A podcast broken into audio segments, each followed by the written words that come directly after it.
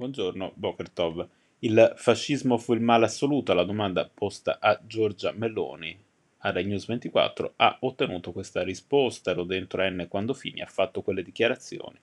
Non mi pare di essermi dissociata, diversi giornali ne scrivono, facendo riferimento anche ad altre affermazioni di giornata, a partire dalla conferma del suo sostegno a Vox e l'inquietante forza della destra spagnola. Questa, ad esempio, la stampa Giorgia Meloni strizza l'occhio all'autocrazia di Orban sanzionata dall'Europa e sostiene i nazionalisti spagnoli di Vox nostalgici della falange, però dice di essere sempre stata d'accordo con le dichiarazioni fatte da Fini a Gerusalemme nel 2003, quando definì il fascismo il male assoluto. Nel frattempo dimentica di chiedere scusa per aver sostenuto qualche anno prima l'esatto contrario.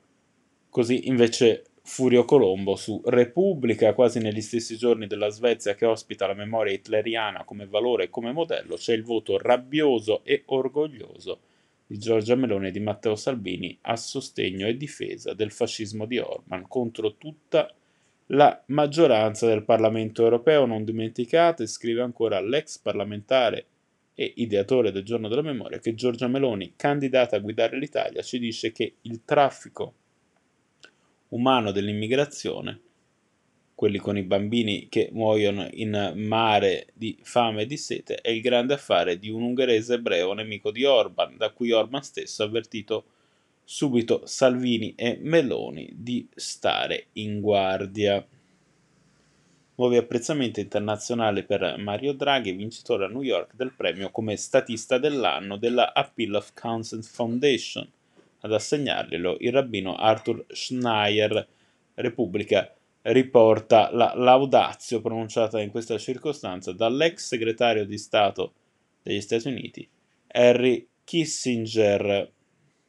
Silvana Shar è la nuova presidente della Corte Costituzionale. Nel suo primo intervento ha menzionato la giudice della Corte Suprema USA, ebrea, attivista e paladini dei diritti, Ruth Baden Ginsburg, scomparsa nel 2020, portandola ad esempio.